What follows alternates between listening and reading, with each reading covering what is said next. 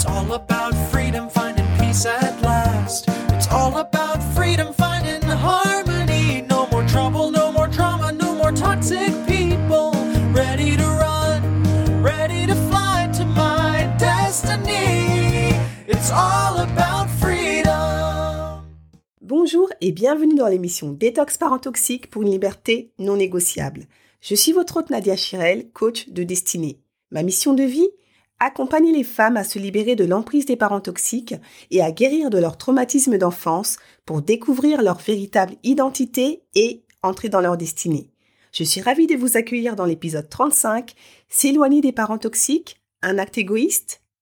Les phrases assassines, les remarques désobligeantes et humiliantes, les regards menaçants remplis de haine, les silences qui en disent long sur les pensées du parent toxique, et peut-être la claque de trop vous font sérieusement penser, après des années de lutte, à quitter la prison familiale, parce que disons clairement les choses, lorsque l'on grandit au sein d'une famille toxique, on ne peut ni parler de maison, ni dire qu'on quitte le nid familial. Non. Il s'agit bien de s'enfuir d'une prison et dans le pire des cas, de fuir l'enfer parce que trop, c'est trop. Malgré toutes les choses abominables que vous avez subies, malgré la certitude de retrouver la paix, loin de tout ce chaos familial, certaines et certains d'entre vous n'êtes pas totalement à l'aise à l'idée de quitter le seul endroit que vous avez finalement toujours connu. Des doutes, des interrogations se bousculent dans votre tête, et c'est tout à fait normal quel que soit votre âge. Je sais que je dois partir, que je dois m'éloigner. Il le faut absolument. Mais est-ce vraiment le bon moment? En ai-je vraiment la force? Ai-je le droit de quitter ma famille? Ai-je le droit de couper les ponts avec elle? Qu'est-ce qui m'attend ailleurs? Quitter ma famille, toxique soit-elle, fait-il de moi une mauvaise fille? Un mauvais fils? Pour quelle raison je ressens autant de culpabilité après tout le mal que mes parents m'ont infligé? Autant de questions importantes auxquelles nous allons répondre en explorant deux raisons souvent invoquées pour expliquer cette fameuse culpabilité. Il y a bien entendu d'autres raisons, mais dans cet épisode, je tenais à me concentrer spécifiquement sur les deux raisons que l'on va voir dès maintenant, c'est parti. Première raison, le parent toxique est malade et a perdu toute autonomie. C'est l'une des raisons les plus courantes pour lesquelles l'enfant du parent toxique peut ressentir de la culpabilité ou même regretter de s'être éloigné de sa famille. Le fait que l'enfant soit unique, donc sans frère et sœur, pour s'occuper du parent toxique malade, peut fortement participer à entretenir cette culpabilité. C'est assez spécial de voir le parent toxique qu'on a toujours connu vigoureux, dynamique et en pleine santé, malade et totalement diminué physiquement et ou psychologiquement. C'est extrêmement gênant et parce que généralement l'enfant du parent toxique est doté d'une extrême empathie, ne peut s'empêcher d'éprouver de la compassion pour ce parent déchu. Sa gentillesse naturelle aura même tendance à l'inciter à repousser son départ pour prendre soin du parent malade. Il pourra même aller jusqu'à prendre une décision radicale, celle de sacrifier sa vie en restant aux côtés du parent toxique jusqu'à la fin. Ce geste sacrificiel de prendre soin de la mère ou du père toxique qui vous a toujours rejeté est louable et même très courageux. Il faut le dire. Mais est-il nécessaire d'en arriver à un tel extrême, surtout si les comportements malsains du parent toxique persistent ou empirent avec la maladie? Quand bien même votre père ou mère toxique se serait repenti de toutes les souffrances qu'ils vous ont fait endurer jusqu'à présent. Est-il juste et sain de repousser l'échéance de votre bonheur et liberté tant méritée? D'autant plus que de nos jours, si on a la chance de vivre dans un pays développé, il existe pas mal de structures d'accueil pour personnes âgées et malades. Alors vous allez me dire, euh, vu la réputation, au moment où j'enregistre cet épisode, de ce genre de structure connue pour maltraiter les personnes âgées, ou quasi invalide, je ne préfère pas. Franchement, je peux comprendre, même s'il existe de bons établissements, on n'est pas à l'abri de mauvaises surprises, c'est sûr. Au-delà de l'argument des structures d'accueil douteuses, il y a aussi la fameuse problématique culturelle. Dans les cultures africaines, asiatiques ou latino par exemple, il est absolument inconcevable de placer ses parents dans un établissement spécialisé pour personnes euh, âgées malades et de les confier à des étrangers pour prendre soin d'eux. Dans ce genre de culture, s'occuper du parent malade relève de l'intime. De ce fait, ça ne doit absolument pas sortir de la sphère familiale. Ce serait non seulement faire offense aux parents, mais aussi considérer clairement comme un abandon. Après, il faut savoir que dans notre cas, on ne parle pas de n'importe quel euh, parent, mais de parents toxiques.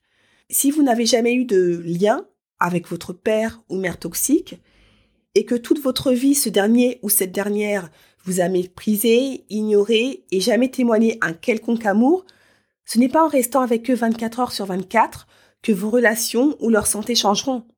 Ça peut arriver, je crois au miracle, il n'y a aucun problème, mais franchement, ce n'est pas du tout sain pour vous, et je dirais même plus, en se sacrifiant pour eux, comme si de rien n'était, c'est potentiellement réduire toutes les chances du parent toxique d'éventuellement prendre conscience, un jour, on ne sait jamais, de tout le mal qu'il vous a fait. Dans les moments d'extrême vulnérabilité, lorsqu'on est au seuil de la mort, il n'est pas rare de voir toute sa vie défiler, d'en faire le bilan et d'exprimer des remords concernant certains actes passés. Tout est envisageable. Après, ça reste mon avis. Vous savez quoi? J'ai hésité à vous partager le témoignage qui va suivre du fait de sa particularité, mais finalement j'ai décidé de sauter le pas pour illustrer non seulement ce que je viens de vous partager, et surtout parce que dans l'épisode 0 de Détox Parent Toxique, qui va bientôt fêter ses un an, je vous avais promis qu'il n'y aurait aucun tabou, donc je m'y tiens. Le témoignage que je vais vous partager est très connu dans le milieu chrétien évangélique, et je le répète, assez particulier pour les personnes qui ne connaissent pas ce milieu. Je préfère être honnête. Pour les personnes qui ne souhaitent pas entendre ce témoignage, vous avez la liberté d'avancer l'audio. Et pour celles qui souhaitent euh, l'écouter, je vous partage le témoignage de Nicky Cruz, évangéliste portoricain. C'est parti. Nicky Cruz est né à Porto Rico et a grandi entouré de ses deux parents toxiques, de 17 frères et d'une sœur. L'enfance de Nicky Cruz était bien loin d'être facile. En effet, dès l'âge de 3 ans, sa mère s'en est prise à son âme le battant et le maudissant. Bien souvent, il se réveillait dans une flaque de sang, son nez brisé, ses lèvres fendues et dans l'impossibilité d'ouvrir ses yeux tuméfiés. Elle le mettait dans une chambre noire pendant plusieurs jours, sans eau ni nourriture. À neuf ans, quelque chose d'étrange se produit en Nikki, car lorsqu'elle lui dit qu'il était le fils de Satan, c'est à ce moment pour Nikki que psychologiquement et émotionnellement, elle l'avait tué. Nikki changea d'attitude et donna satisfaction à sa mère en devenant méchant. Plus tard, en 1955, alors qu'il avait 15 ans, il se rendit à New York où il fut accueilli par une autre sorte de famille appelée le gang. Nicky s'est alors joint à l'un des gangs les plus terribles de la ville de New York il changea de personnalité. La drogue et la défonce étaient de bonnes choses pour lui, car elles lui insufflaient la puissance et de la force. Puisqu'il était mort, psychologiquement et émotionnellement, Nicky était prêt à mourir dans la jungle de New York, où il se comportait comme un animal, ne connaissant ni le bien ni le mal. Il n'y avait aucune lueur d'espoir pour lui. Cependant, tout changea lorsqu'un pasteur de campagne de Pennsylvanie, David Wilkerson, est venu dans son quartier, un quartier qualifié de zone de guerre par la police. Lors d'un face-à-face avec David Wilkerson, Nicky Cruz fut odieux avec lui. Il l'injuria, lui cracha dessus, le menaçant même de mort. Mais le Saint-Esprit saisit Pasteur Wilkerson, qui reçut instantanément de l'audace et de la puissance. Si Niki voulait le tuer, il pouvait le faire devant la foule, mais Jésus l'aimait. Il lui dit ces paroles. Dieu est amour et tu ne peux pas tuer l'amour. Après avoir quitté David Wilkerson, Un mois durant, il entendait sans cesse cette phrase prononcée par David Wilkerson. Jésus t'aime. Même lorsqu'il se droguait avec son gang, en compagnie de sa copine, ou lorsqu'il prenait le train. Quand il est revenu voir le pasteur au cours d'une réunion, il emmena 75 hommes avec lui, car David Wilkerson avait naïvement invité 12 gangs différents à y assister. Cependant, alors que la réunion était sur le point de se transformer en bain de sang, Jésus toucha le cœur de Nicky Cruz.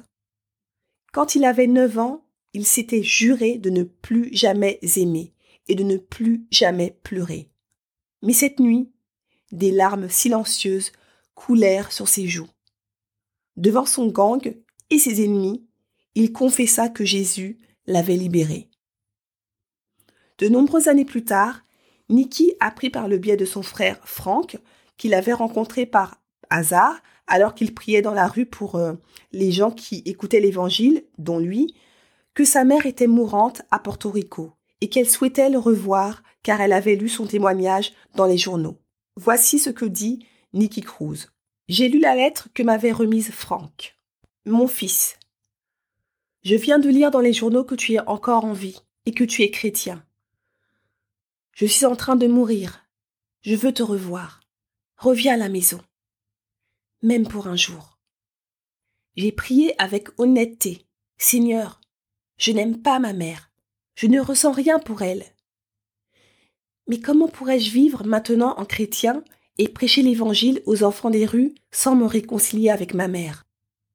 Après de nombreuses hésitations, sur le conseil d'un ami que je considérais comme mon père, j'ai pris l'avion et je suis retourné chez moi, à Porto Rico. Chez moi, dans cette maison pleine de démons, avec un père prêtre sataniste et une mère médium. Elle était couchée, si maigre, pouvant à peine parler. Comme elle avait changé depuis mon départ.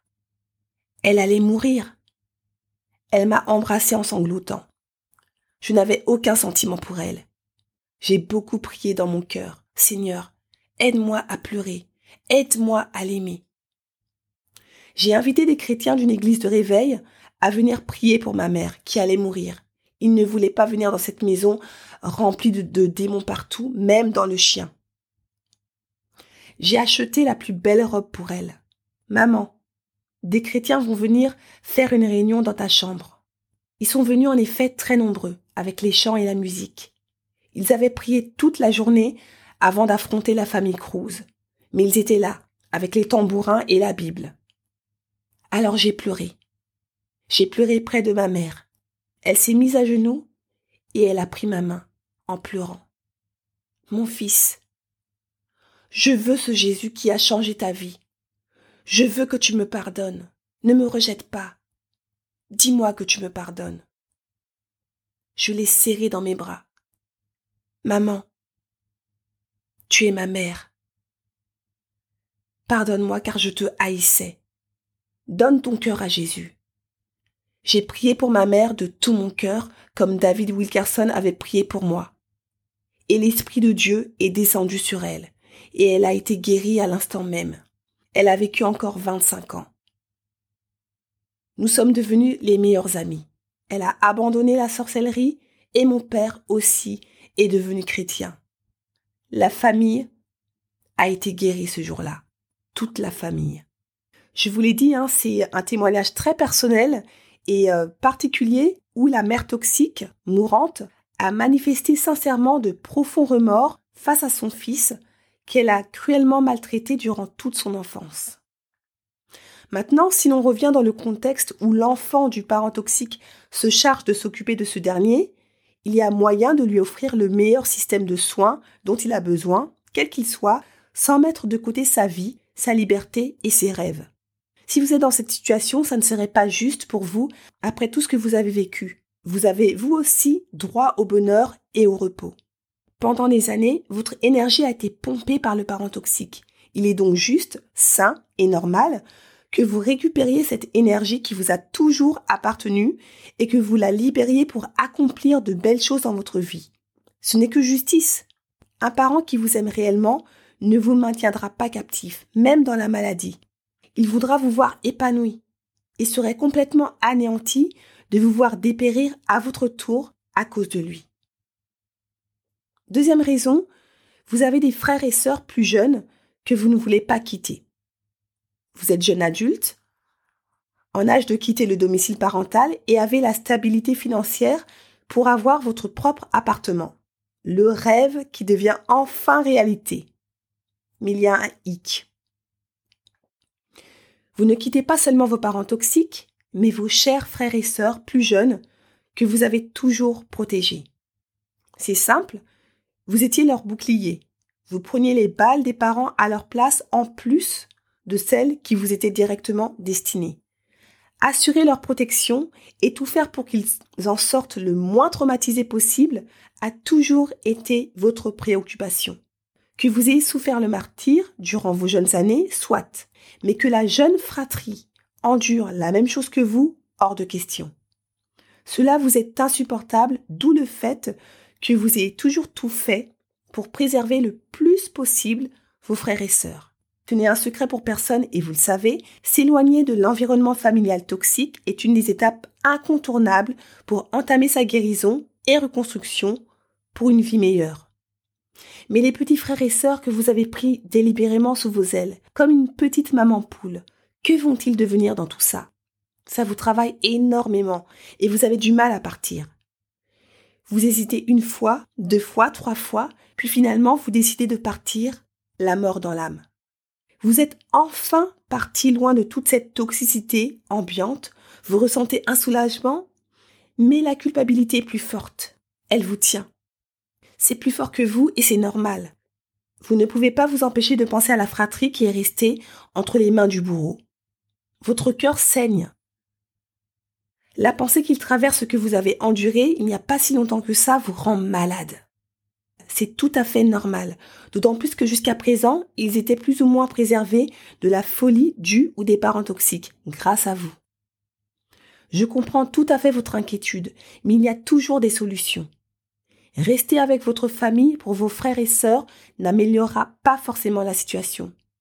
Ne plus être physiquement près d'eux ne vous empêche pas de continuer à leur venir en aide. C'est difficile à croire, mais au final, vous serez même plus libre dans vos démarches pour les protéger au maximum en demandant par exemple de l'aide pour eux dans des établissements spécialisés contre la maltraitance infantile. En effet, s'éloigner momentanément d'eux peut donner à vos frères et sœurs l'opportunité d'être accueillis dans un endroit plus sécur si les choses venaient à tourner mal. Après, hein, l'objectif n'est pas d'attendre qu'un drame arrive pour prendre des mesures, bien entendu.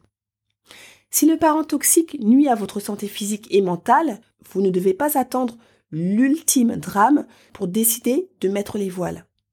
Si vous avez la possibilité et les ressources pour fuir cet environnement toxique, c'est now. N'attendez pas. Pour vous aider à prendre conscience de l'intérêt de quitter votre père ou mère toxique, prenez le temps de dresser la liste par écrit des avantages et des inconvénients à rester chez eux et aussi à partir. Si vous le faites sérieusement, vous allez vous rendre compte au fur et à mesure de certaines choses dramatiques que vous viviez et dont vous n'aviez plus forcément conscience, habitude oblige. Vous réaliserez aussi toutes les opportunités qui s'offriront désormais à vous si vous vous autorisez au bonheur en vous accordant le respect.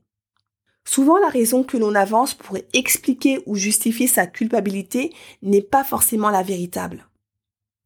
En allant en profondeur, on se rend compte qu'il y a d'autres raisons, comme par exemple la peur de l'inconnu, la mauvaise estime de soi qui encourage inconsciemment l'enfant de parents toxiques à s'auto-flageller en restant dans cette toxicité, l'espoir de voir son parent toxique l'aimer de manière inconditionnelle, l'envie d'être toujours prise en charge par le parent surprotecteur, le désir de répondre aux attentes du parent toxique sans tenir compte de ses propres besoins, la peur du jugement des autres, la peur de se sentir exclu du reste de la famille, etc., etc. Quitter sa famille toxique pour un mieux-être, vous l'avez compris, n'a rien d'un acte égoïste. Quitter sa famille pour guérir de ses blessures et reprendre le contrôle de sa vie est une des plus belles preuves d'amour envers soi. Pour vous aider à faire le bon choix, pour vous, posez-vous la question suivante. Cet environnement avec votre famille vous construit-il ou vous brise-t-il? Je vous laisse méditer et répondre à la question. Cette émission touche à sa fin. J'ai été ravie de passer ce moment avec vous. J'espère que cet épisode vous a apporté de la valeur et vous a permis de vous poser les bonnes questions pour prendre la meilleure décision. La vôtre. Personne ne pourra la prendre à votre place.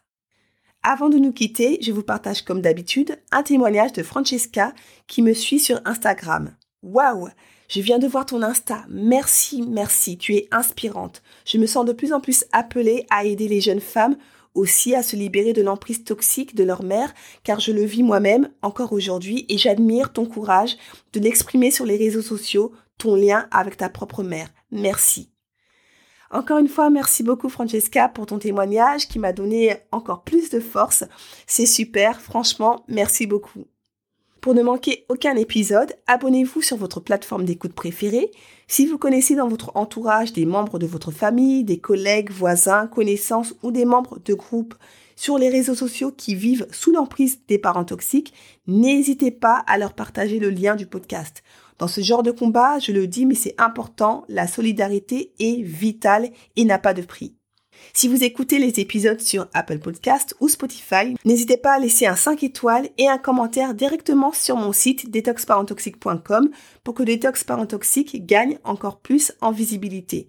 Merci encore pour votre fidélité, ça me touche énormément. On continue le combat, on ne lâche rien. Je ne les répéterai jamais assez, plus on sera nombreuses et nombreux à lever le tabou des parents toxiques, moins ils auront d'emprise. Je vous dis à la semaine prochaine et vous souhaite une bonne cure de détox parentoxique pour une liberté non négociable. Ciao